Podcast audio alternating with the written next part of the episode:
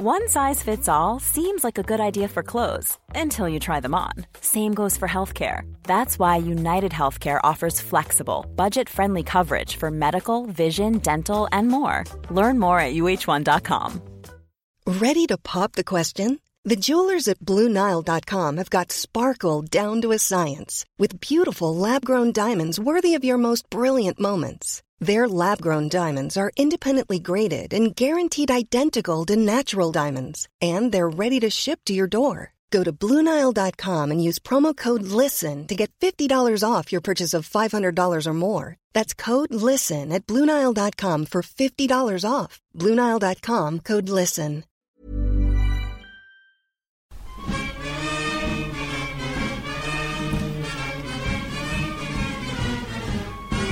Hello, Egg Chasers. It's the Egg Chasers Rugby Podcast, the podcast about rugby that doesn't take itself or the game too seriously. Back for a second episode of this week, and this is uh, well, th- these are going to become a thing in this little strange, weird little period we're in right now. We're going to celebrate rugby. We're going to use use the time we might have uh, to look at some of the greatest games of all time, get you to watch it, give us your thoughts. We can reminisce, we can get nostalgic, we can compare the rugby now to rugby Hello, then, Tim. and all Hello sorts you, of uh, other, other things. Hello, Tim. As a result, and this week's game we asked you to watch, and thank you for doing so. Or if you didn't, you could hit pause now, go and watch it on YouTube. You'll find the link on our Twitter account, Virg- uh, Rugby Podcast on Twitter, uh, and uh, it's New Zealand versus France, the 1999 Rugby World Cup semi-final at Twickenham.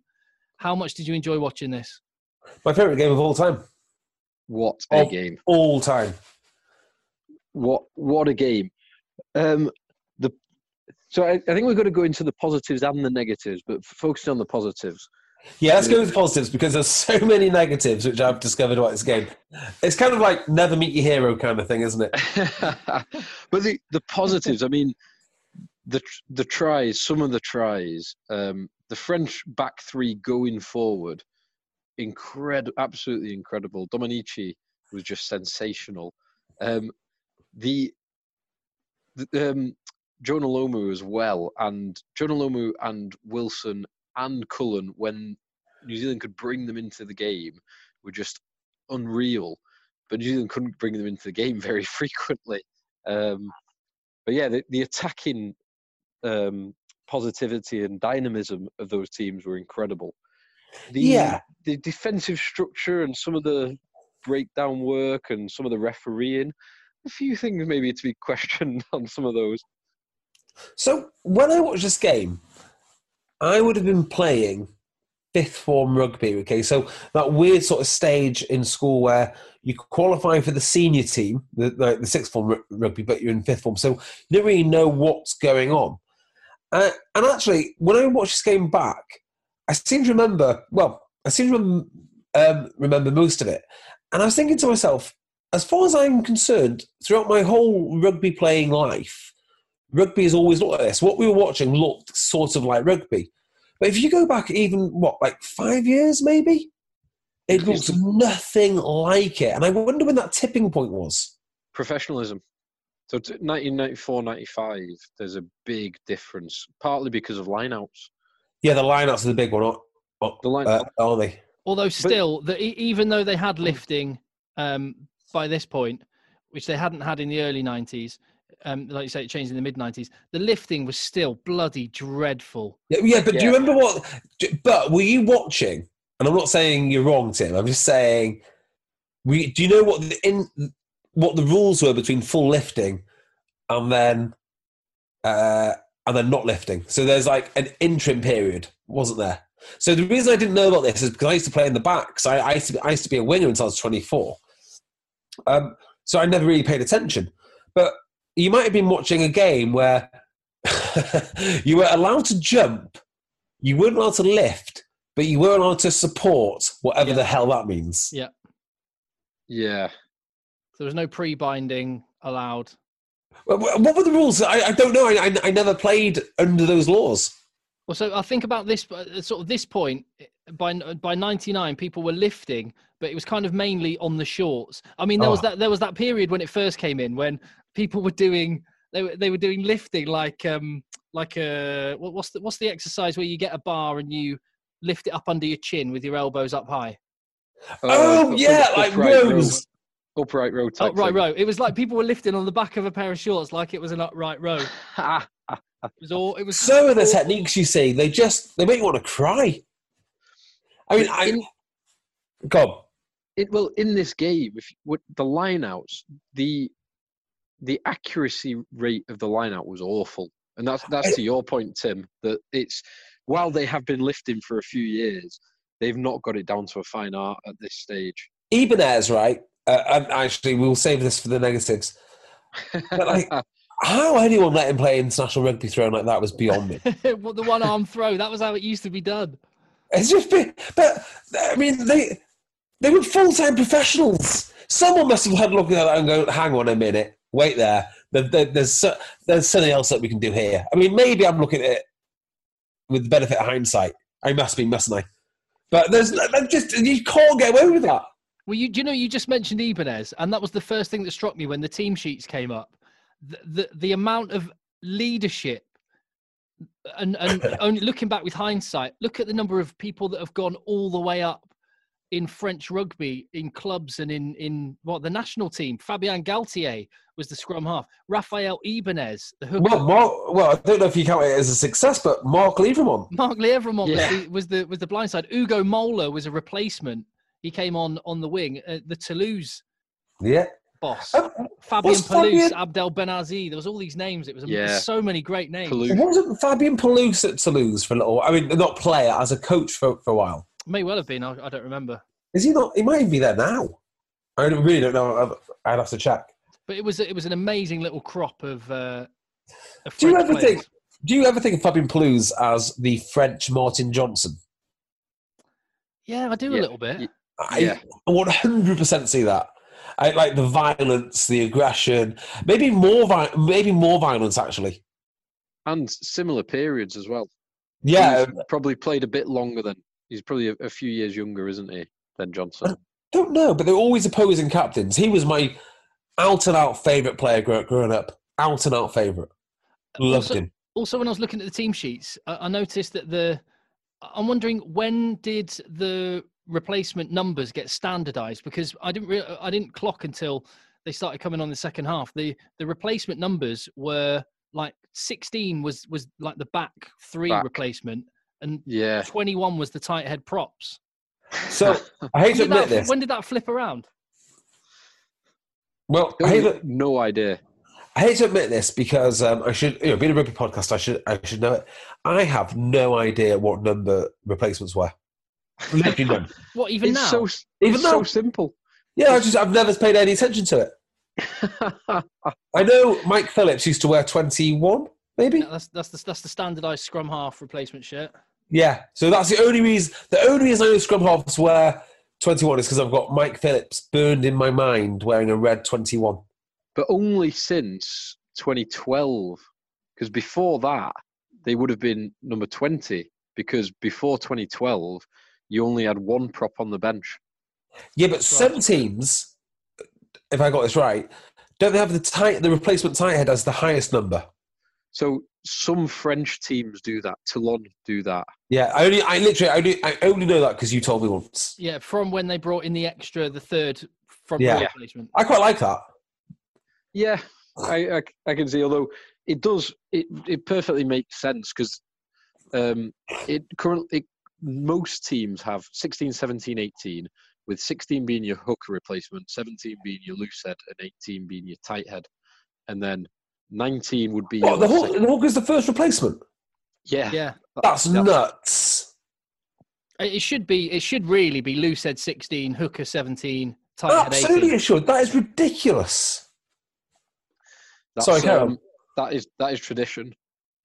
Well, tra- Um, not not not for that long though. It's tradition, but I, I don't know when it changed because back, as I say, back here, sixteen was the Yeah, was was uh, Daryl Gibson for New Zealand and Ugo Mola for France, and and both their tight head props were wearing twenty one. so Sorry, D- I'm- Daryl Gibson. Oh, so I'm thinking of John Gibbs. Daryl Gibson is coaching somewhere though, isn't he? uh, Daryl Gibson coached the Waratahs, and then he came to France.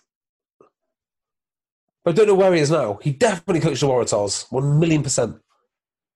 So, Um, I'll take your word for it. I, I have no idea.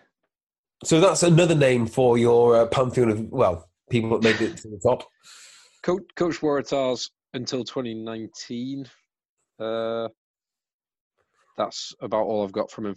Is he not in France somewhere? Sure, he's Not an attack coach for someone. Not not from his. So he walked away from the Waratahs in June 2019. Nothing after that. From a very very quick search. Yeah, If we, if we talk, if oh sorry, go on, Jay. I was going to say, did you notice that they had one? Hang on, uh, no, I'm going to make, I'm, I'm, I'm going to embarrass myself here. Zinzan Brooke did not play eight in in this game, did he? No, But he did play. did he? yes. He played- Which he was- he's in the second row, wasn't he? I, I, yes, I that thought was Robin, so. No, that was Robin Brooke, wasn't it? I think it's Was it? Zinzan. Was it Robin? Was it the other one? I So- think it was Zinzan. So I'm looking. So right. So I'm looking at the team sheet here uh, from a BBC article from uh, well, well That- from That, from the that's time. no guarantee it's right. well. So it, You made me doubt myself even more now. This does list Zinzan Brooke in the second row, I can't But believe it- I thought it was Robin Brooke. but no, oh, no, it might be Robin Brooke because it also lists Jason Kelleher playing scrum half. and there's, there isn't a rugby player called Jason Kelleher. The worst part is now I've actually forgot Kelleher's first name. Do because Byron. Byron. Byron. Thank you, Byron. Byron. Kell- Yeah, you're right. If we're talking, if we're talking positives for a second, JB will probably see this as a negative. But so many of the comments we've got, uh, David Paul, it was the first thing he mentioned. Uh, Damien St- uh, Stewart, first thing he mentioned. Walter Ludwig III, by the way, we have some fine listeners. Don't we just? Mm. Walter Ludwig III, hello. He is uh, a professor. He's an author, and he works in South South Asian security and insurgency and U.S. foreign policy. He's a listener. Nice. Yeah, I think I followed him back. We have some fine people. Uh, ben Smart, another fine person, but everybody's mentioning the speed at which the scrums and lineouts happen, particularly the scrums, Yeah. Yeah. with zero resets. Even though they're kind of, they look a bit shambolic the way they very quickly come together. No, They are no, shambolic, colla- no collapses, whole- no reset scrums. the whole set piece, right? And we're going to get in. In fact, let's just get into this now. The, the, the set piece really reflects the whole of the game, which is it is so threadbare on quality. I know that sounds awful, but it really is. I mean, you seem to get players which are just good at, a, at like a handful of things. I'm, just, I'm thinking now what a modern. I'm thinking what your brother would think of these lineouts and scrums. That's what I'm thinking. He, he- he'd be disgusted. But they, Uh, as a spectacle, if you're not, if you're looking at it for a restart of play, they're great because They're not great. They're not great. very, very quickly gives you a restart um, and some attacking ball. I'm sorry. I'm sorry. The lineouts in particular. I mean, the lineouts don't give you any attacking ball. It's complete lottery. Yeah. The, I line, mean- the lineouts, the lineouts were a lottery. The And the scrum, line, by the way, a modern lineout now is a mixture of weightlifting and synchronized swimming. It is one of the finest things that humans can put together. So the lineouts are definitely not better than the current modern Yeah. lineouts. I'd, I'd, I'd agree with that. Lineouts are worse. I'd agree with that. better. They're not better. They're not better. A well executed scrum now. I mean, yes, you can get bad ones where, you, yeah, as we've all pointed out, it takes them two minutes to set up and they're cleaning their boots and whatnot. And yeah, not great at all. It does But highlight. when it, no, works, it, it, it works really does. wonderfully. No, yeah, I get it, but it, it has highlight. Watching this game from 1999, if that does not, I mean, everyone was saying it already. The scrum resets are taking too long. This is this is ridiculous, but it's it's just magnified and hugely when you go back and watch 99. And uh, I, th- we have sacrificed entertainment on on the on the altar of safety, and it's gone too. Yeah. And it is a safety thing. And the weird thing about the safety issue is it's made it less safe. Because if I mean, you know, you think about the obvious thing, which is how do we make scrum stay up because we're causing too many injuries? Well, obviously, we make sure the players can clean their boots. Okay, so you let you, you let them clean their boots so they can get their purchase. That sounds logical. But then before you know it, you can have bigger guys that need to be as fit. You can get a little rest in. You know, they can all get good purchase now, so they become more Yeah. powerful. The front row get comfy, and then the second Yeah. rows go down. And only when the second rows are comfy as well, then the back rows go down. Yeah. I mean, the amount of power that you can generate in a scrum now is frighteningly large compared to what you could, could do But then. do you not think part of it is the, the, the, the, the amount of breaks they have means that rugby can have bigger and bigger guys because they don't need the aerobic capacity uh, because they get a, they get a I, I don't break. know. They work so hard. I think that that has been mitigated somewhat. I will say this though, you know, if you've made your crust as a Premiership forward, particularly a tight five, in recent years, and now you're in the administration of the game, and what you've done throughout your whole career is sort of modern scrummaging, where you take a lot of pride in how you set up and how you do this, that, and the other. It's very hard for you to rewrite the rules to take away the thing that you did well. Yeah, You know, you're, think- you know, these institutions are sort of built. I, I do think there is a move towards speeding up the game and speeding up ball in play time. And uh, every year the ball in play time is increasing, so that, that there's an objective of that, and that will have the like secondary intended um, consequence of if you've got more ball in play time and the game is faster, you're going to have to have players being a bit fitter and being a bit leaner, which and taking their times to scrum. well, or taking their times to scrum, which is so that bit is like it contradicts speeding up the game because I thi- why speed up the game if you can then just slow it down for two minutes so all the props can get their breath back? I think James and also- Sale, J- James Sale put it quite well. He tweeted us at Rugby Podcast and he said, um, oh sorry, he emailed us. I beg your pardon. Uh, and he said um, the scrums were mostly a way to restart the game, and I think that's what's Yeah, changed, is it's it's now teams are targeting it as a penalty opportunity, not Penalty. a way to restart the game. Yeah, absolutely, they, they are. That- and I don't mind right. that though. I don't mind that. I, I like the I like the combative nature of it. I like the psychology of making them give up a penalty. Love it. so One scrums may be better. Lineouts, lineouts are definitely worse. Oh, lineouts were shambolic, but it was almost so bad it was good. what about backs moves? Um, Uh, so it, I, I think the backs moves when they used them were were pretty good at times. Um, I mean, they off, they kick they kicked a lot more and they kicked seemingly aimlessly, but the back three seemed to be so disjointed on both teams that the the Oh, aimless yeah. kicks were turned into They very grass good a lot, kicks. yeah. I've got yeah. Yeah. I- Which, now which I'm sure is more because the back three were totally out of position than it was a really intelligent, thought through kick. people I'm, sure, I'm certain of it. Yes, you're absolutely right, Phil. So people are not going to like this next comment.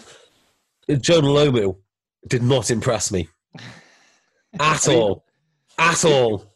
His two Um, try, his two tries were unbelievable. Oh, his, his tries were ridiculous. He was imagine positioned. imagine Jonah Lomu in fantasy rugby draft, defenders beaten, Yeah, clean imagine, breaks. It's ridiculous. imagine fantasy rugby draft had a section um, out of position horribly, uh, minus six points every time. Uh, like, he just doesn't care about dropping back into position. He just didn't care. And the Mason was looking up at Will, going, right, I think I'll put the ball there, I'll put the ball there. Every time it was hitting grass. And I was like, it's, it's actually jarring because I watch so much modern rugby. You never see that. You assume there's going to be Yeah, four yeah. back or three back or two back or.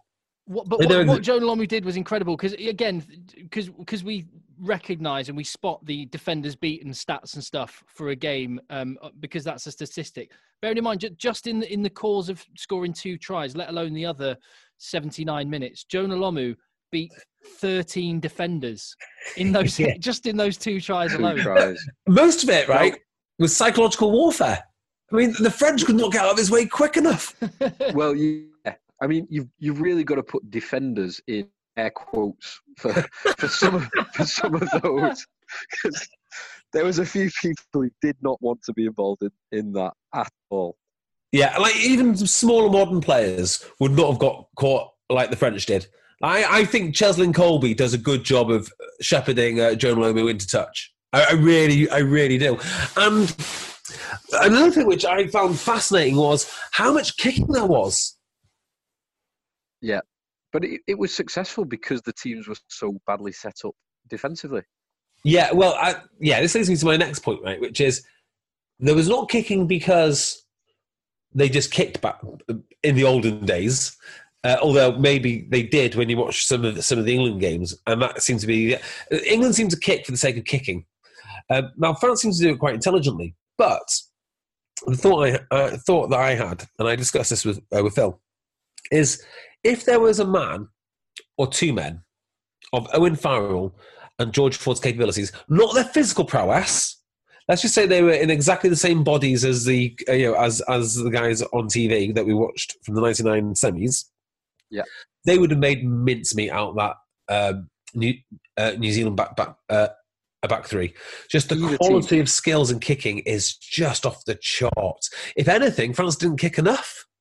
Uh, Yeah, I, I tend to agree that, and they, they didn't kick particularly intelligently, but they, they were successful because New Zealand was so poorly poor um, positionally. Yeah, rucks as well. The amount of manpower. I mean, resor- resourcing the ruck is a big deal in 1999. Well, so if the rucks, so I thought there was really some really interesting observations in terms of the refereeing decisions and how they um, treated offences differently to, to how we do today. Yeah. So in the first 10 minutes, there were four or five offsides that were penalised. Like, that were all very marginal offsides, but referee penalised them and blew, blew up penalty kick at sticks that's massively slowed the game down.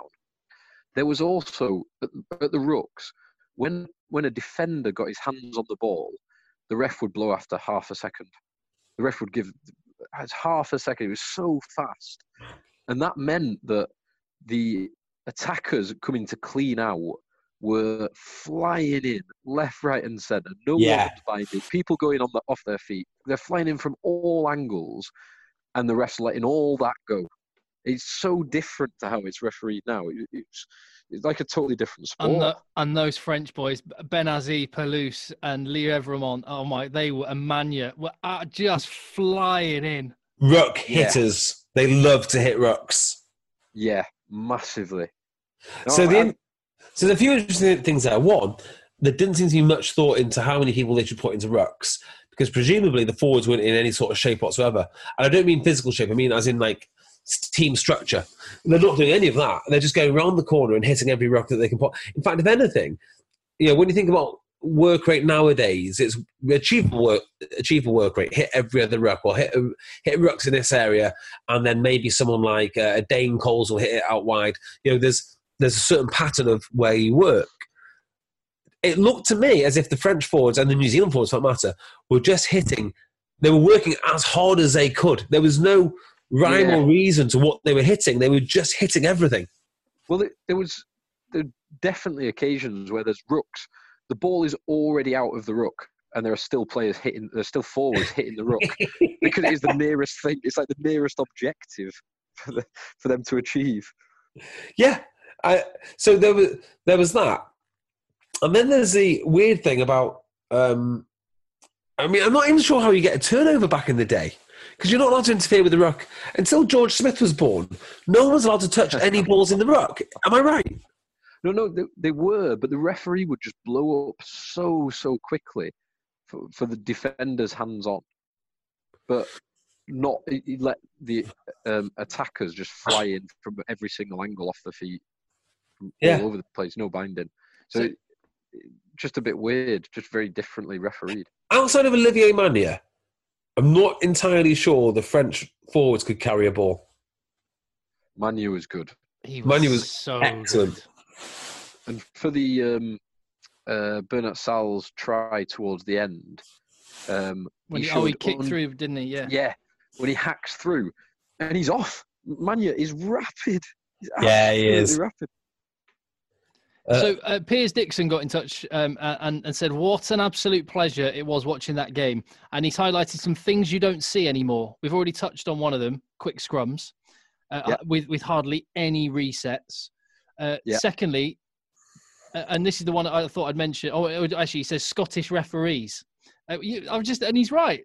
I can't, I can't think of another Scottish ref. Someone told me a few months ago that the Celtic nations had stopped training refs uh, effectively. Like very few were coming through. I don't know if it, I, I, I don't know where I got that from, or if, or if that's true. But you are right. I don't know of any Scottish refs. Yeah. And, and someone else mentioned, I'll try and give them credit, but um, it was it was weirdly.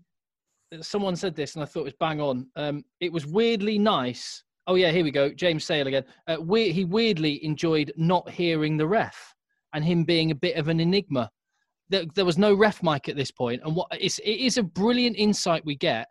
But is there an argument that by hearing the ref and hearing the decisions, that almost invites the disagreeing with the call rather than what it was back in '99, which is right or wrong, refs made the decision, next play. But uh, do you know the problem with the ref? That actually, if I remember this correctly, isn't there a decision right at the start which looks like a French try but is disallowed? Uh, I can't remember. Right at the start, something happens, or was it a New Zealand Oh try? yes, no, Yeah. they, they touch it. They touch it down. There's a kick through, and New Zealand touch it down. Uh, but it looks like he might have. The, the commentators were saying, did he knock it on? Did he knock it over the line? So it should have been a five meter scrum. That's right. And now I'm trying to Ah, remember: okay. did the ref nail that, or did he get it, did it get did he get it horribly wrong? I don't know, but the, the, one of the They don't go commentators said w- one of the commentators said, "Oh, you know, this this this might be another time where we, we start talking about needing a video referee." Yeah. So I'm pretty sure it looks like right at the start. It looks like oh, what the hell? What was the decision? I think it was Cullen touched it down, and and Yeah. and it was a it was a 22 dropout, and it maybe should have been a five meter scrum to France. Did Cullen play? Yeah, Yeah, he played 13. well, he played 13. So Yes, weirdly, of course he did. So, yes. so New Zealand, New Zealand usually had Umaga at 13, Wilson at 14, Cullen at 15, but they rejigged it for this game and put Well, no. Umaga, Umaga on the wing, Wilson at 15, and Cullen at 13. No, no, no, no. Umaga used to always play on the wing. Only slightly later on in his career did he move to 13. So I don't think he'd. Really? Yeah, I don't think he'd made the move to 13 yet. Well, Wilson was class anyway. Wilson, uh, Wilson looked like a guy who could play today. Yeah, that's a I- fair shout. One hundred, Yeah. like the explosivity he has, the way he moves his body. Yeah, I didn't realize he was that good actually, because I always got caught up with his hair. His hair didn't like his hair never looked like it belonged on someone who was really good at sport. yeah, You really have, to, you have to be really good to keep Christian Cullen out of a 15 jersey. Yeah. Pretty good, or make him move positions. Yeah. Oh yeah, kind of. Yeah, so that's what I was what I was going to say. Like, if I was picking that team with the benefit of hindsight and how all these guys' careers worked out, I'd put Umaga at thirteen, Wilson on the wing, and Cullen at fullback. What am I missing? Tell me I'm wrong. Tell me I'm mental. No, exactly. Well, that's what I Yeah, that- assumed was the norm, but but because I was like, why have they done it like that? But yeah, Yeah, I I assumed same as Jay that uh, this was earlier on in Tana Umaga's career, and he was he was actually playing wing at that point in time. Yeah. That, you know that who, might be wrong. Do you know who the New Zealand twelve was? uh, Ieremia. Don't know him. I literally like don't know. No, no, I'd never really heard of him. Phil. No, me neither. Oh, good, good. I'm not. I'm good. I'm. I'm not alone then. But but on the sc- on the referee front, uh, he was wearing a Mizuno jersey. That's something you don't see anymore as well. Yeah. It was a horrible kit, horrible ref kit. I was in um oh god, it's been a long time since, since I've been to Six Nations. Do you know when you know someone's faking? Uh, go on. Go- Yeah, Right. go on, qualify this statement. I don't know what you're talking Qualified. about. So I went to the Six Nations, oh, with my dear friend Bryn Williams a long, long time ago now. Good Friend of the pod, standing ago. presenter. Bryn Founding Williams. presenter Bryn Williams, right? And to get a pint, what we do, in fact, to get several pints, and a whole afternoon's worth of pints, actually, what we do is we go to the Cardiff Blues ground, which is next door to the Millennium Stadium, and go drinking there. And the Welsh rugby fan, for the most part, is well, they're you know they're quite passionate. They all wear the wear wear, wear the Welsh wear their Welsh jerseys. I was coming down the stairs in in, uh, in Cardiff in the Cardiff Blues um, bar, and on the stairs passing me was a guy. Get this for a get up. He was wearing a referee's top from Super League. What? Yeah, a Super League referee's top. That's the guy who said, "Yeah, do you want to come to come to rugby?" Oh, I don't really know much about rugby. He's asked his mates from Wigan if he has any spare rugby tops, and he's been given a rugby league uh, a rug- yeah, a Super League ref's top to go and watch uh, Wales France. Nice. oh, dear me. Can I, There can I- uh, let me point out something else that you saw in this game that you don't see anymore. But this this would have been a staple of all of us growing up at whatever level of rugby. A 10-12 switch off first phase. Thank you. Uh, I wanted to mention that. Yeah, uh, that has no place in, in any professional game. Do you think that? Phil, you played in the back line. Well, you played in the back line in, in your early days as well, Jay. You, indeed. did you have very simple moves? I remember like Colts rugby, it was knife, fork, spoon. Knife was a pop the switch with the 12, 10, 12 switch. Fork Yeah. was dummy switch, pop to 13. And then oh, spoon was DSP. dummy sit, dummy switch, dummy switch, give it to 15 coming into the line. Switchy. The only three moves that they had off any set piece. what was Oh, your sort- rang, every Rangy? team Oh, every team Em- had a rangy. Yeah, you're right. And, uh, Far East? Very, Rangy very, very, very rarely worked. In fact, Yeah. I may Well, never. It'd be called Sexton now. Yeah. What would the, What was a, a DSP called by your Spanish centre friend, Phil? It's ridiculous. Lost it. It's like someone put it into Google Translate and it came out wrong. oh, I can't remember. Slicey. Oh. It's like slicey miss or something. Yeah. I can't even remember. Good old Carlos. Yeah, slicey miss. But in Yeah. 1999, a, a, a, a switch off from 10 to 12 off of a scrum was standard.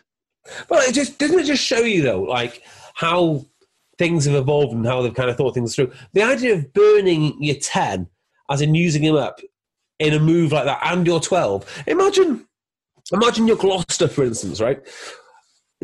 Just wasting Danny Cipriani giving Mark Atkinson a switch. No, no, no, no. You move, you you move your best playmaker as far away from that action as, as you possibly can, and then you get your twelve to be the playmaker Yeah. and then you play immediately off, off off next phase. Like, and that's kind of it sort of links in, doesn't it, to how they were rucking? Like everyone works in their own way as hard as they can.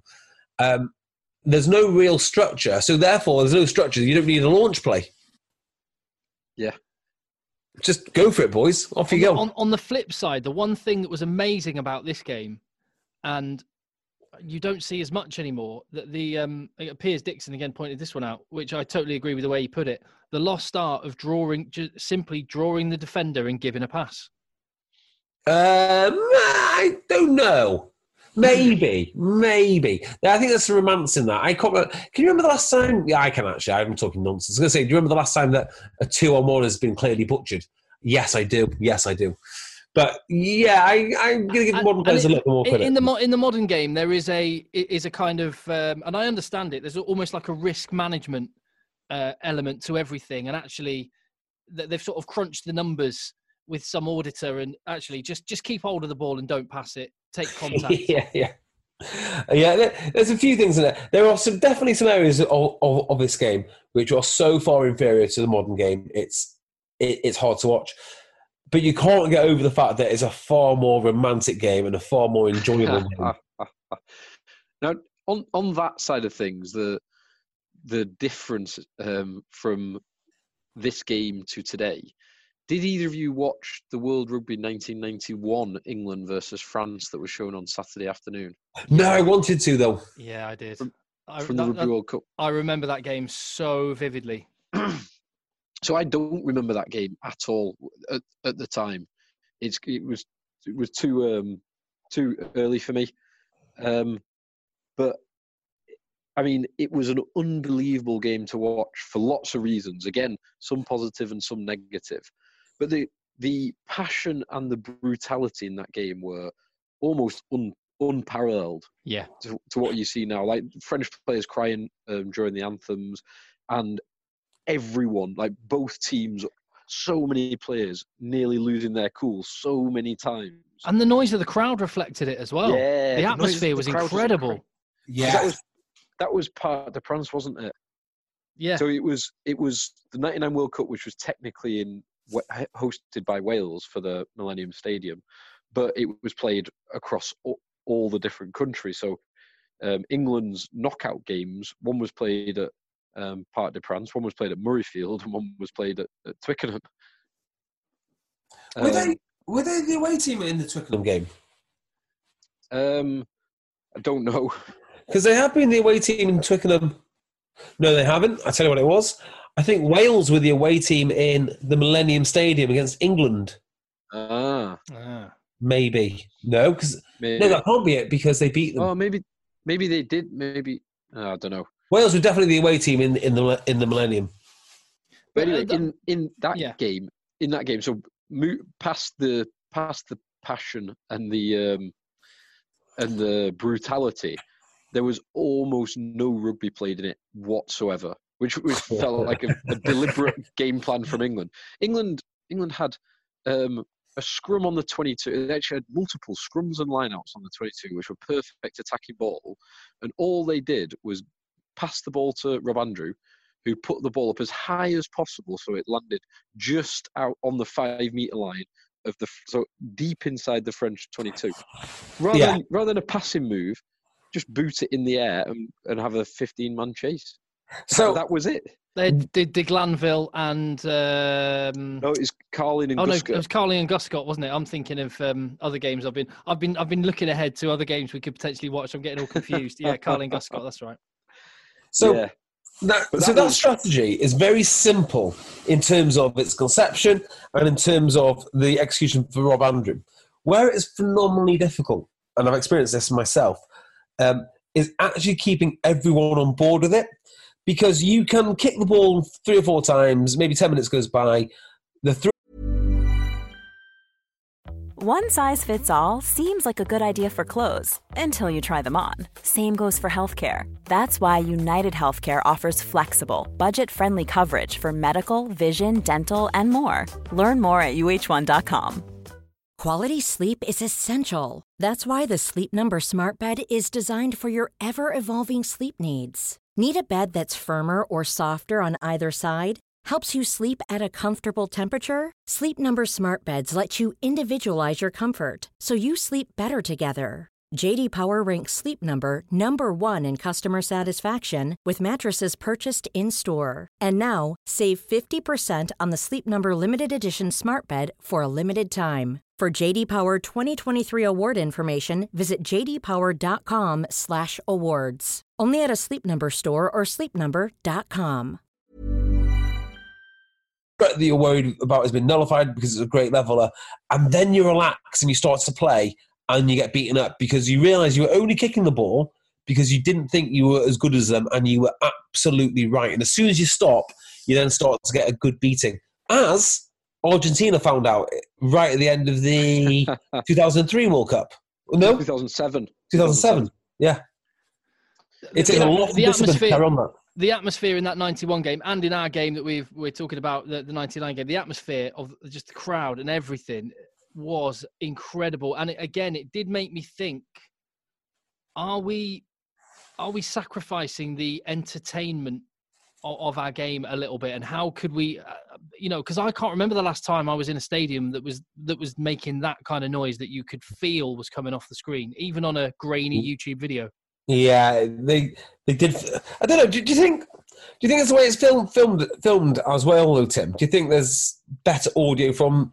Because at the moment we we, we are watching games, and you mentioned before that the ref is mic'd up, and we're trying to get all this information, and the broadcast quality is much better now.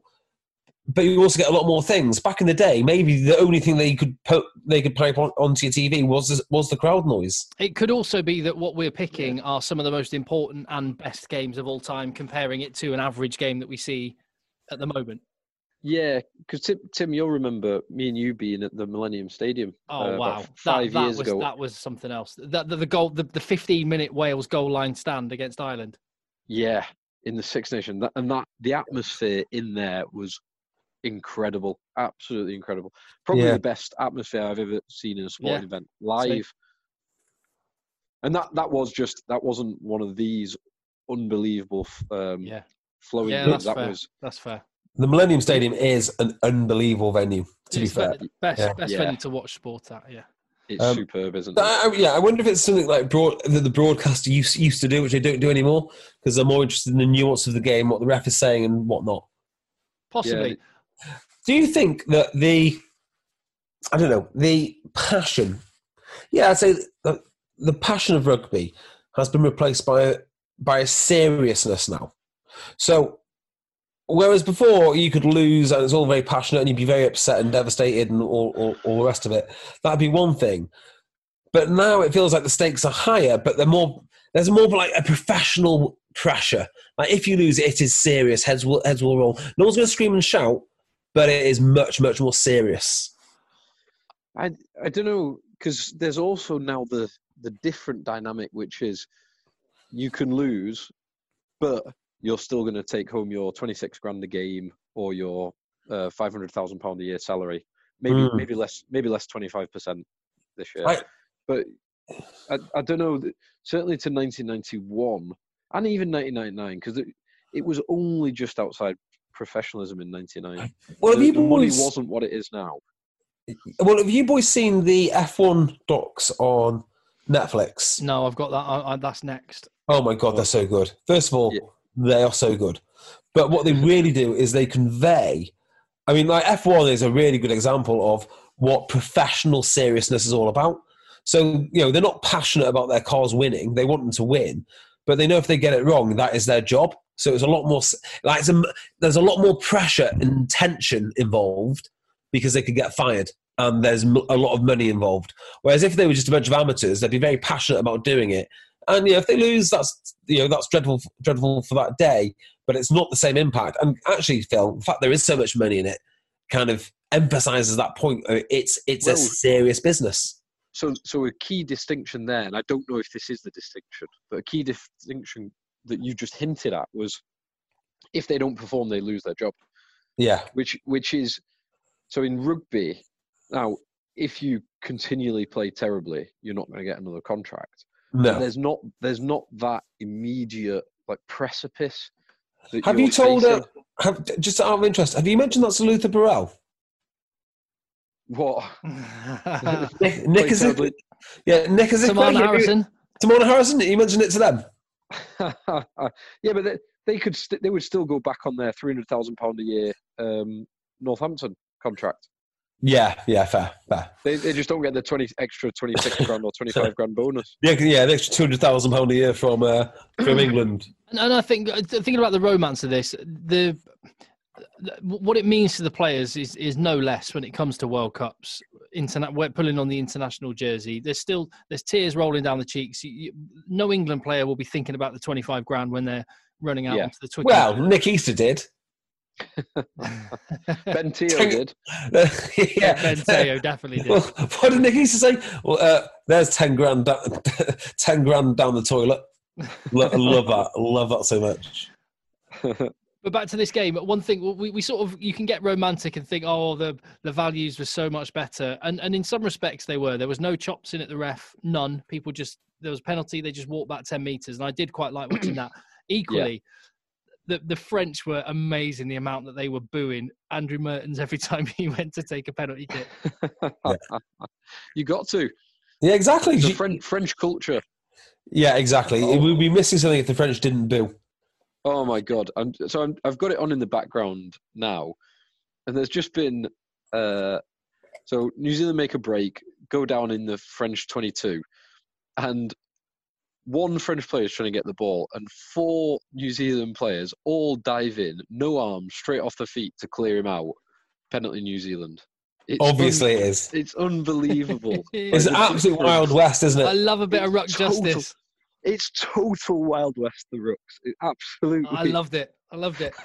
Uh, so one of the stats came up, and I'll see if you can guess. The the uh, they had very few graphics back in the day, so they played the same graphics several times through the match. yeah. Um, the average pack weight uh, in this match, what do you what do you, what do you, what would you guess it was? I think it is one. Go on. You you go, Jay, because I, I think I saw it. 103 kilograms. So I, I think it, I think I saw it. I think it was slightly over that, maybe 105 and 106. They did it in stone, but it was Oh. uh, it was 16 and a half. 16 and a half stone. So you both Yeah, I remember watching it thinking, I'm big enough to play international rugby. Thank God. but it's not that much smaller. It's tiny. No, it's not that much smaller like what would the what I reckon the average the average the average weight of a the average weight of an international forward now is the average weight if you average the whole pack is probably 17 and a half stone. Uh, uh, You'd have, you'd have props that are 18 or 19, but you'd have back rows that are 16. well, let's Not, let's do the there's not many. There's not many back rows that are 16 these no, days. you're right. Actually, you're right. Actually, I'm maybe trying, it's like- who, who Like, is the 16 stone back row? I mean, Sam Underhill? yeah. Maybe. Tom Curry. No, he's massive, mate.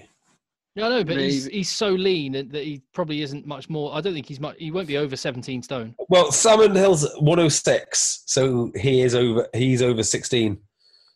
Okay, all What- right, fine. What is 106? Uh, 1610 is 106. So yeah, he's pushing 17. But but uh, but these these bunch of boys in this 99 game would not look as good in in match fit tight jerseys. No chance. Bloody hell, Tom Curry's 99 kilograms according to this. No, he's not. No way. That might be his eight weight at 18. When he was 12, He's a freak now. he's unbelievably massive. Yeah. There's no way he's 99 key. This is broken. This phone's broken. Did you notice that there was um did you notice that there were yellow cards given in this, but they didn't go on? Yeah. Uh, and all they say that's a, a caution. What do they say? What do they Caution, call it? always got a caution for that. Yeah, I did wonder what the old situation was with, with yellow cards. I And it was it it was was it, it was for like a swinging arm high tackle as well. There you go, caution. straight red. No sin bin. like so many things would be. I I mean, if if they if a referee from now in um pl- uh, enforced the current rules in this game in '99, there would have been about seven players on each team left. Oh, and even worse if they'd done it in the 1991 England France game. Oh yeah.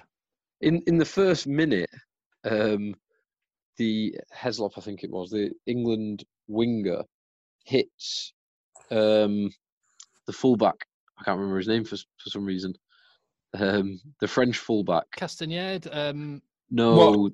And who was it? from 1991, the absolute class. One of Oh, the nine, all-time- oh, uh, oh Blanco, Blanco, Serge Blanco, no, uh, um, Serge, Serge Blanco. Blanco, yeah. Serge Blanco, yeah. He hits him late after Blanco's marked the ball.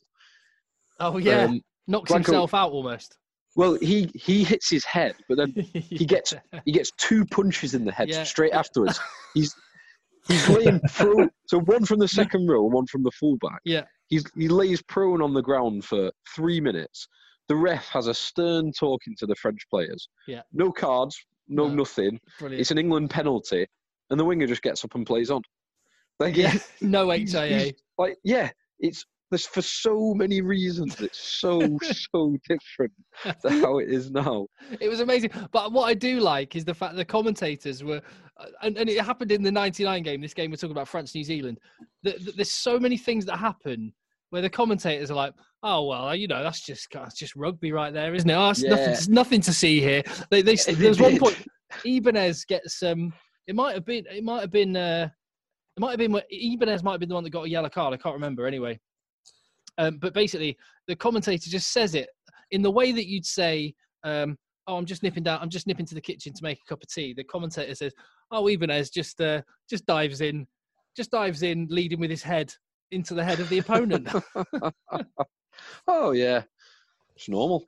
So, Tim, just a quick Yeah. one for you.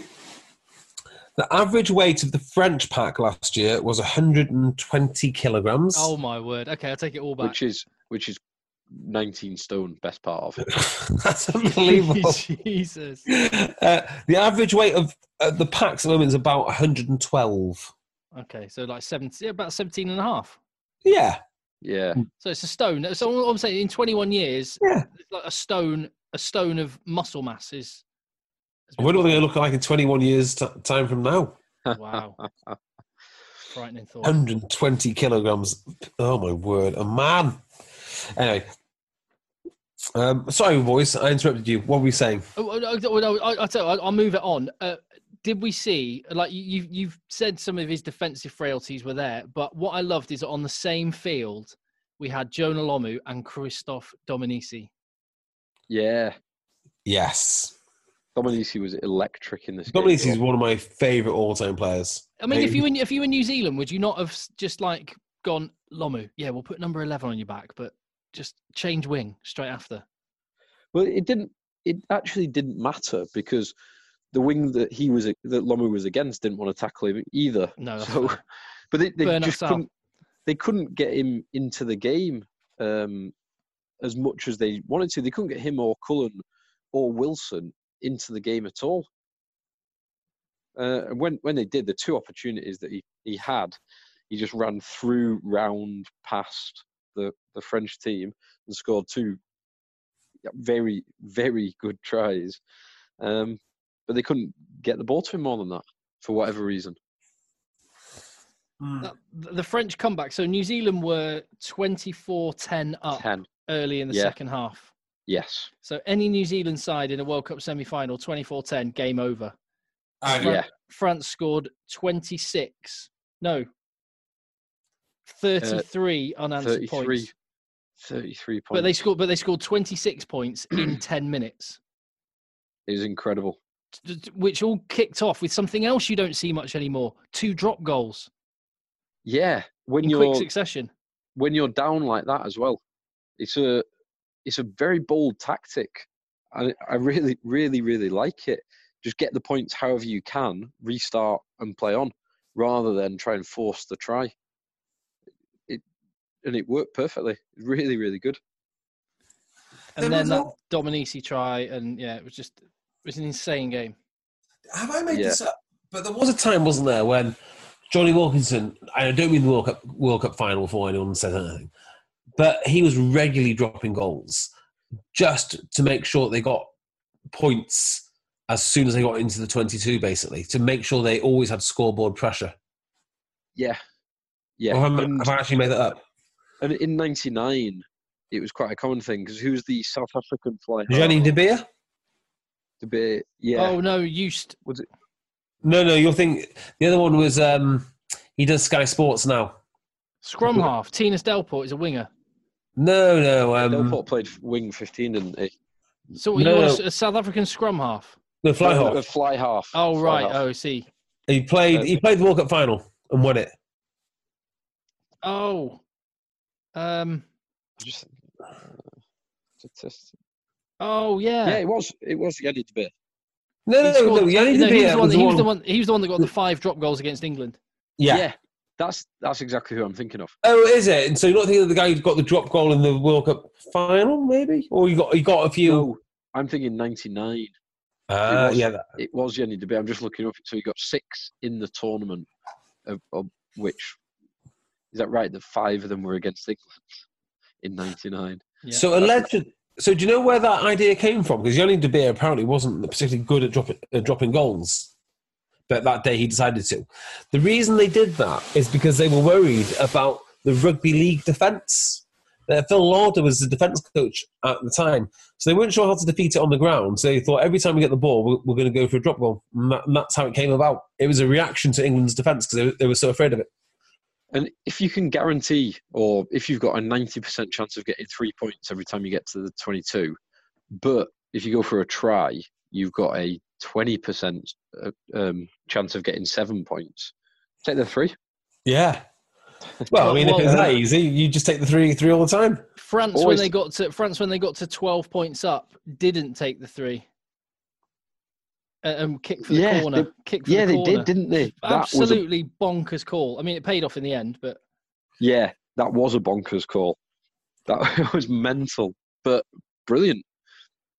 If it works, it works. that that ten minutes was absolutely insane. That that little comeback, um, and just uh, unbelievable attack. And I mean, there was a couple of times where the commentators, I think, even at the start, they sort of said, and it's almost like a phrase we've said all the time. Or the French, the French backline, if they click, they could be electric, but they're they're struggling to work out what the best combination is. Especially France forever. yeah, fast forward 20 something years.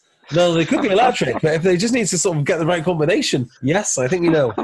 And also, Lamaison was, was actually the backup. He, he wasn't Yeah. due to play. He had the game of game of his life. What Yeah. a game, eh? Oh, d- uh, Yeah. the, the, the kickoffs were done at the end at the start of each half.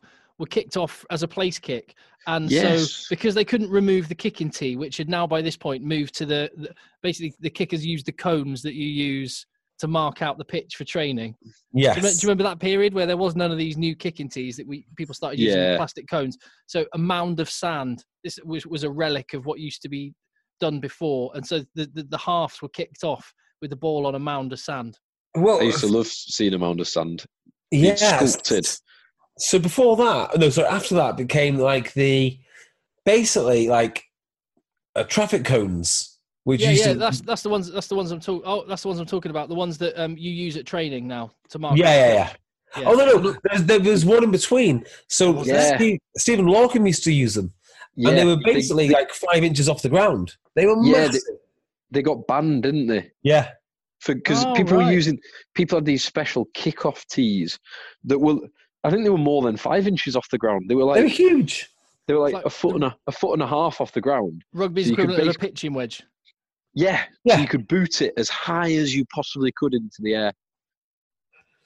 And Yeah. then, then they then they got banned, and then I think they just went for the drop kick every time. Before, No, I know did, that you, the- did, you, ever play rugby at any point before they introduced the mounds of sand at the professional level, when the fly halves or fullback, or whoever it was kicking, would just dig up a grass divot in the ground and then shove the ball on top? I, I remember being playing- a kid. Yeah, being a kid when that was done. Yeah, I, I, I played a game of rugby against one other guy, right? And we played this game for like 40 minutes after um, a game session in school. And basically, it was me versus Jonathan Belford. And um, if you scored the try, you got the kick, and then you've got to get the ball again and then try and score a try. And anyway, this, this, this, this, this kid must have scored about 40 tries against me. And, had, and, and got to attempt at least 40 kicks. I remember this because I had one kick, which I had to make the little divot out of. So yeah, I, I remember that well actually. I wish I'd had some Hovis music to play over I that. know. um, Jay, you mentioned defense coaches before.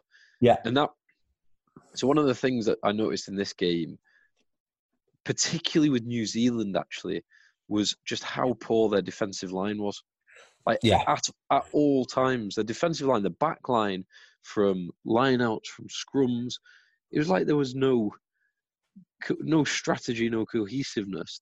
They didn't all know what to do. They'd all generally run in the direction of the ball um, at various different speeds, at various different times, from de- various different starting points. Yeah. It was crazy. Various different calls.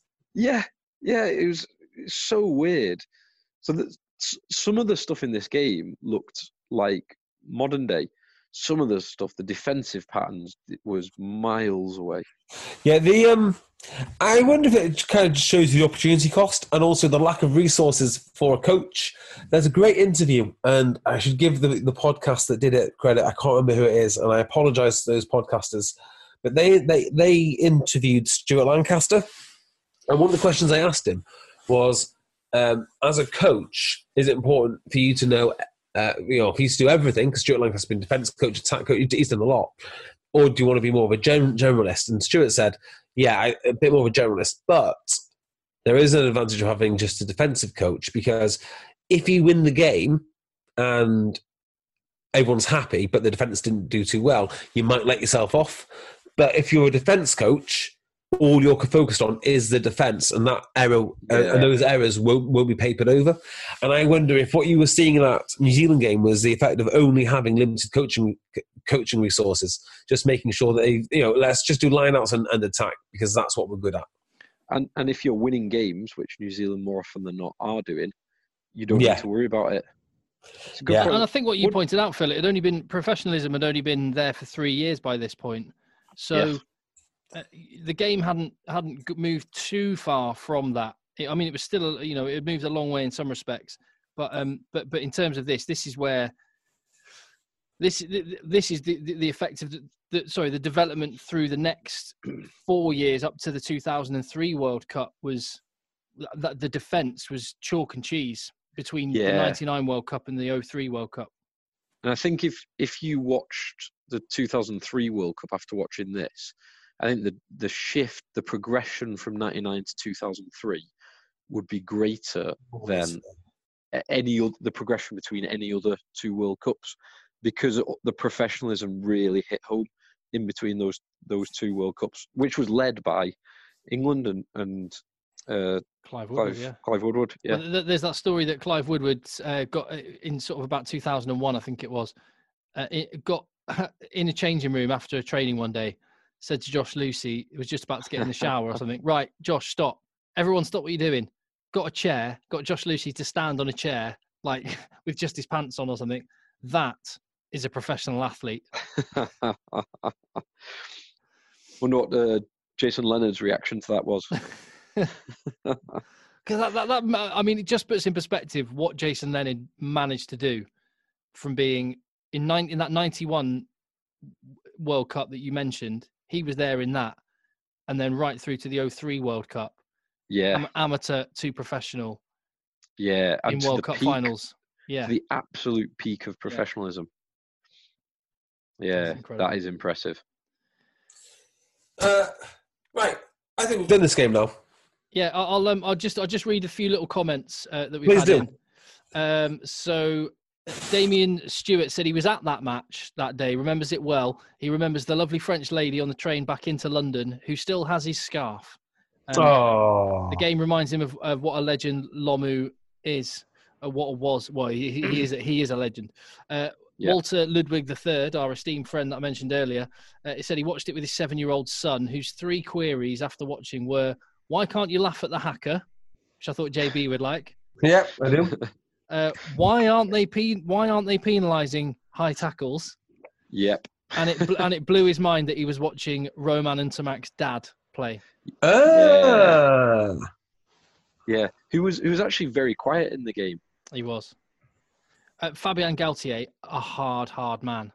He smashed Lomu a couple of times. He was one of the play- the few players actually was like going, "Yeah, I'll have this. I'll take him."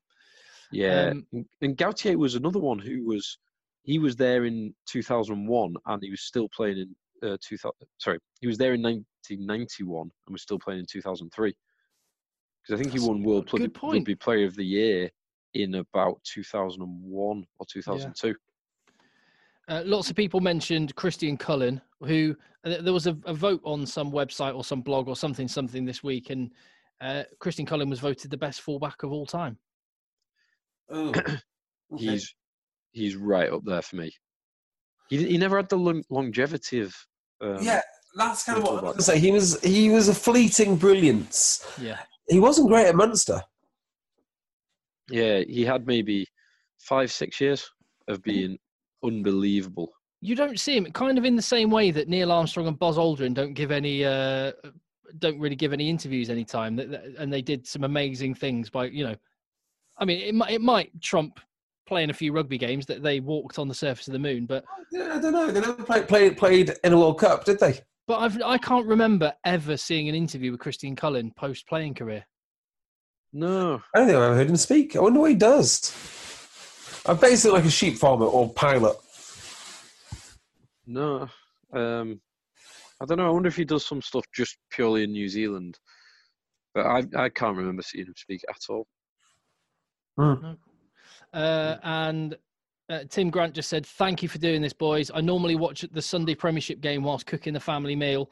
Uh, was feeling a bit lost. This was spot on. Uh, what, what, what would you get for some of the high tackles that you see in that game? Oh my so- god. A lot of red cards. that is simply Yeah. A prison sentence, probably. Uh, and and this one from Darren Thompson um, said, Great to, see, great to see some proper ruck justice. I agree with that. He also said Lomu's first half try was better than the try he is so famously remembered for. The game he scored against the try he scored against England where he ran over Mike Catt. um, probably yes. Yeah. Just cause, just because the sheer number of bodies around him. But so I'm just looking at this. Apparently, uh, Christian Cullen went back to New Zealand to start a business, of which I do not know what the business is. Good. Good info.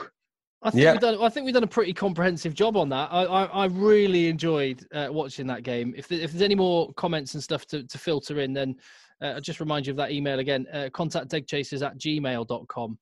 And I guess the only thing we've got left to do today is to pick the game for next week. I think Northampton Leinster European Cup final. In 2011. One of my favourite games. if you can find um, a, a full, It is. It's there. I've Is the already fu- checked. is the full game there? Okay, Full I'll, game. I'll throw in some. Go on. I'll, I'll throw in a contender. Have you got what, uh, one to think of? We can settle on a on an answer. Have you got an, one you you fancy, Phil? I would quite like to watch Wales versus Fiji from 2007 World Cup. No, I'm not keen on that. That was a fun. That was a hell of a game. yeah. Go on, The- what's the- yours, Tim? What's- what's- Um, well, I, I've I've right. So I'm just going to put a bunch of ones on the. I'll I'll- go with one of your picks for today, but I'm just going to pin some to the notice board for future reference. We've we've had cool. Sam Wiltshire suggesting. Um, oh no no sorry Flood hit on Twitter suggesting Tigers v Stade Francais Heineken Cup final 2001. Ah, um, okay, yeah. Bill McLaren on comms, uh, Austin Healey and Andy Goode pre-weave. Um, Nice. uh, uh, England 26 all v New Zealand at Old Trafford. The Oh, Rich, when when Richard Cockerill squared up to Norm Hewitt during the haka. Right. Um, what what other ones have I got? Um, oh, oh, boys. go on. I've completely forgotten. I can't believe I've forgotten this. I've literally got a cup here. Um, and what I've done is I've put all of the, um, I put a load of dates into the cup, and I've just basically said, why don't we just pick one out and do a, do a Premier, a, a, a Premiership final? Can do. I- I want I want to pick a great game that we know we're going to love watching. Okay, I, either or. I mean, I, I'm I'm very happy going for the Leicester Northampton um, Heineken Cup for this week because that is a that's a hell of a game. That well, that comeback wasn't it? Oh, yeah. Let's do that. I'm just, I, I, let me just chuck some other games just for future reference, and maybe if, if there's any of these that jump out and you really want to hear them at Rugby Podcast on Twitter or whatever. Um, in 2011, Six Nations, Italy 22, France 21. Um, the, the, the goal line stand game I thought about, even though it wasn't high scoring or anything, it was just the the, the Wales Island. Um, Australia Wales, v New yeah. Zealand in the year 2000, the Sydney game, 35-34. Yeah, was that's supposed a- to be one of the all-time best games. We've got to do that at some point in the future because that was Yeah. a bonkers game. New Zealand went 24 0 up, then it was 24 all at half time, and then I think it Oh, was yes. Stirling And- Mortlock. Stirling Mortlock scored the winning try or something. was he playing on the wing as well? Stirling Yes. Mortlock? And do you know what the weak link was in, in, in that one again? Lomu? Uh, Lomu? Lomu. They targeted Lomu up in the air. Interesting. So Uh, Stirling Mortlock is one wing. I'm sure Joe Roff is on i- i- is on the other one. and then the other, the other two on my little short list was Ireland v New Zealand in Chicago Yeah. Yes, that's a good game. Yeah, yeah, it's a great game. and Japan v South Africa. Yes, Japan v South Africa. Oh, We've got, yes. all, we've got all sorts of eras and all sorts of games, but um, yeah, I- I'm, happy, I'm happy. I'm happy to go with yeah. So so give us a thought if you've got any other suggestions at Rugby Podcast on Twitter. But um, yeah, let's do that because that was a, an unbelievable game of rugby. Yeah, let's do that. Northampton, Um, Leinster, 2000 and I think it's 11. I always get it wrong though. I think. is there definitely a full game link? Uh, Yeah, I'm sure there is. There definitely is. It's Sky. It's a full Sky Sports coverage. let's have a look. Northampton, Leinster, 2011. There's 2013 14 full game. Uh, I I can't know this full. because I- I've watched it fairly recently.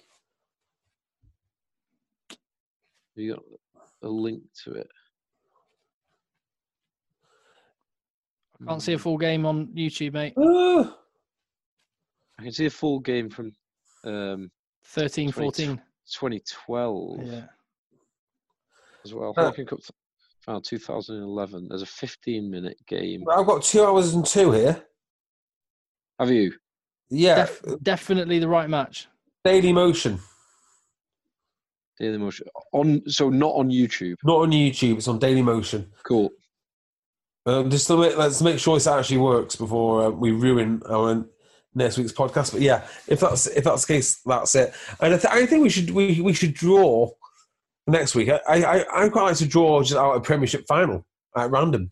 Okay, all right. If if me and Phil have a veto power, if it's a real stinker, Yeah, Yeah, yeah, obviously. But, but also, I did just detail we could we could alternate it. International club, international club. yeah. yeah. I'm I'm game for that.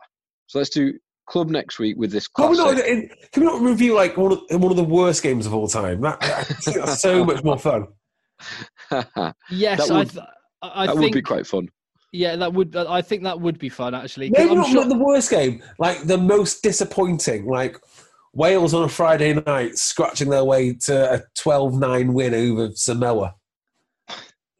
I think there is there's something to be said for that. I I, I can see that, but let's let's let's a few weeks of Oh, sorry, celebrating yeah. some great games. I'm just I'm just checking this link works. Yeah, it does. I'm watching it Oh, now. two- I'm watching another. I'm watching a 30, 32 minute ad break, which skips in three, two, one, skip.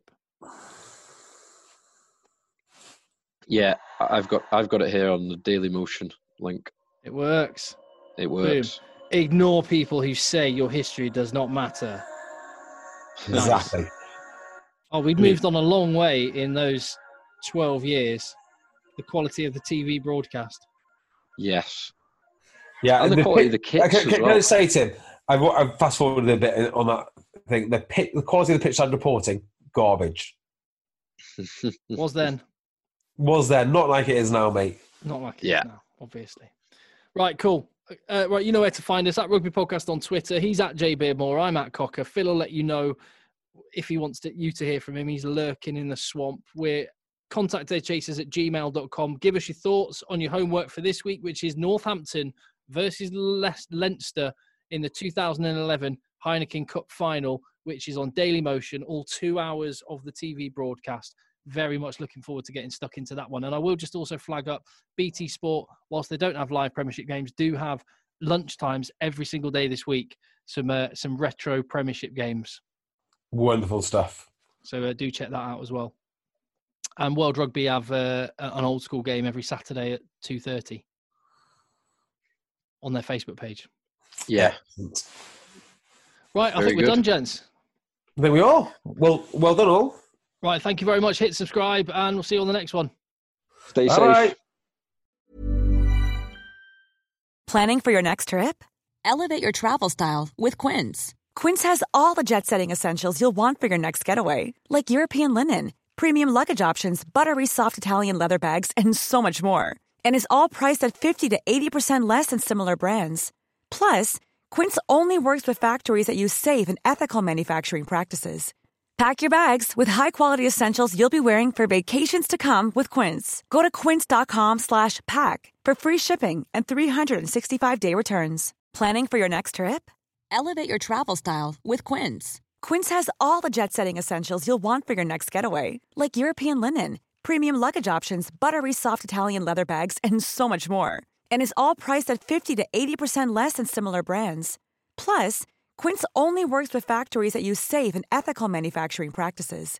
Pack your bags with high-quality essentials you'll be wearing for vacations to come with Quince. Go to quince.com slash pack for free shipping and 365-day returns. Mom deserves the best, and there's no better place to shop for Mother's Day than Whole Foods Market. They're your destination for unbeatable savings, from premium gifts to show-stopping flowers and irresistible desserts. Start by saving 33% with Prime on all body care and candles. Then get a 15-stem bunch of tulips for just $9.99 each with Prime. Round out Mom's menu with festive rosé, irresistible berry chantilly cake, and more special treats. Come celebrate Mother's Day at Whole Foods Market.